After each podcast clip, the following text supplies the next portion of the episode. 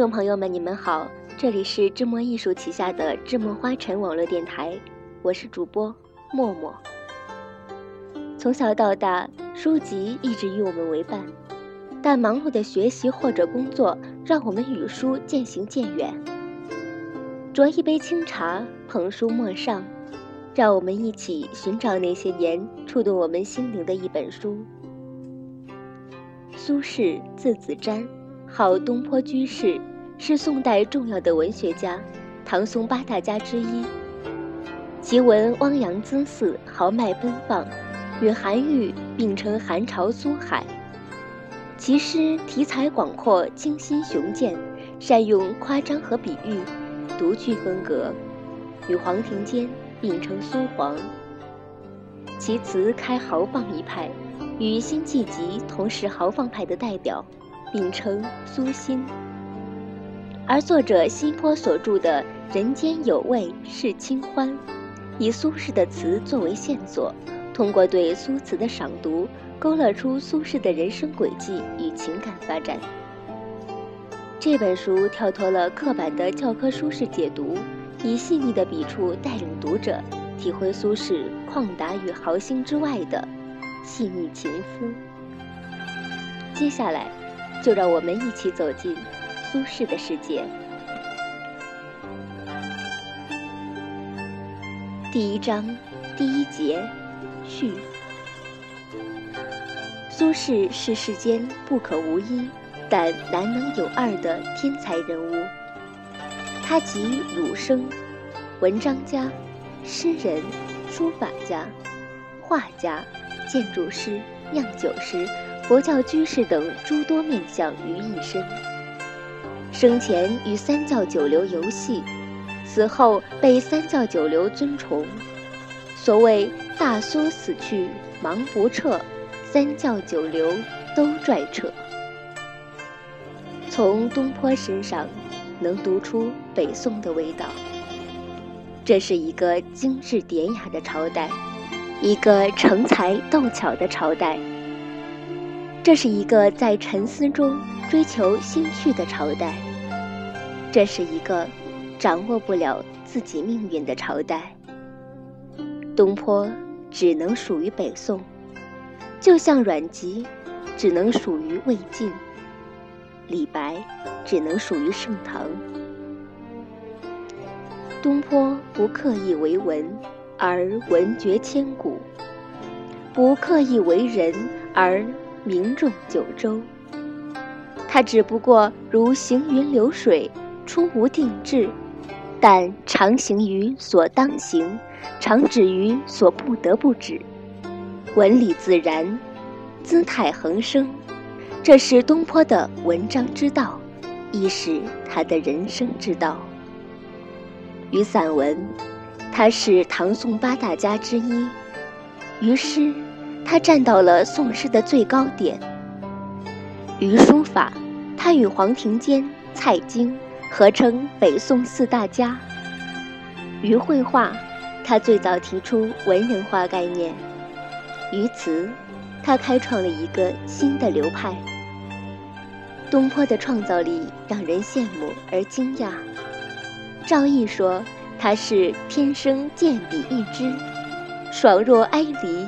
快如并简，有必达之隐，无难显之情。东坡自己也毫不谦虚：“吾闻如万湖泉源，不择地而出，在平地滔滔古古，虽一日千里无难。”自成江海的他，随意掷出一瓢，便能灌溉许多田园。但他最成功的作品，既不是《水调歌头·明月几时有》，也不是《赤壁赋》，也不是他画的墨竹，而是他自己，他那美丽、丰富而别有趣味的人生。不管他本人愿不愿意，在有着浓厚张善淡恶的传统中国。一个人死后，即自动成为楷模或者剑靶。从功利角度看，史书留名是对生者的警戒，即使皇帝，也要忌惮史官中的那根笔。对死者来说，这也是生命价值的再次体现。东坡不幸，一生仕途坎坷，屡遭贬谪，但后人却因东坡的不幸而幸。假设东坡逢圣朝，遇明主，无灾无难，生前尊贤富贵，死后备极哀荣，那么世间不过多了一位能诗善词的富贵贤人，而错失将不可估量。黄州的东坡荒丽的田地里，生长着在厄运中保全自我的法门。惠州瘴气弥漫的林间，散布着从悲痛通往闲适的路径。儋州悲诗争辱的天地，潜藏着习而安之、无失无得的人生哲学。更凑巧的是，他没有一直倒霉，中间还走过几次运。三入成名，四至公卿。像极了命运的恶作剧。不如此，东坡便没有条件演绎什么叫宠辱不惊。东坡应对苦难和迫害的心灵资源，来自于儒家不穷的坚毅精神，老庄对于有限时空的超越和禅宗的平常心。东坡把它们糅合起来，言传身教。教授给这个多灾多难的民族。林语堂最懂苏东坡对中国人的意义。他说：“一提到苏东坡，在中国总会引起人亲切敬佩的微笑。”这句话最能概括苏东坡的一切。关于东坡的词，常人但以豪放称之。仿佛东坡所作全是“老夫聊发少年狂，大江东去”。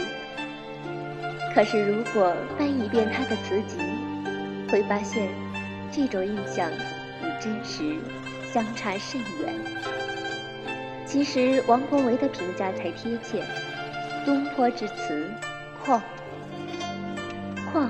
才是苏词的最重要特点。”东坡的清旷之气，让本为艳写小道的词，一洗衣罗香泽之态，摆脱筹谋婉转之度，使人登高望远，举手高歌，而一怀浩气，超然乎尘垢之外。从此，词方可登大雅之堂，有真性情。方有真文字。元好问说：“苏东坡是性情之外，不只有文字。他就像口无遮拦的孩子，心中所想都流入笔端。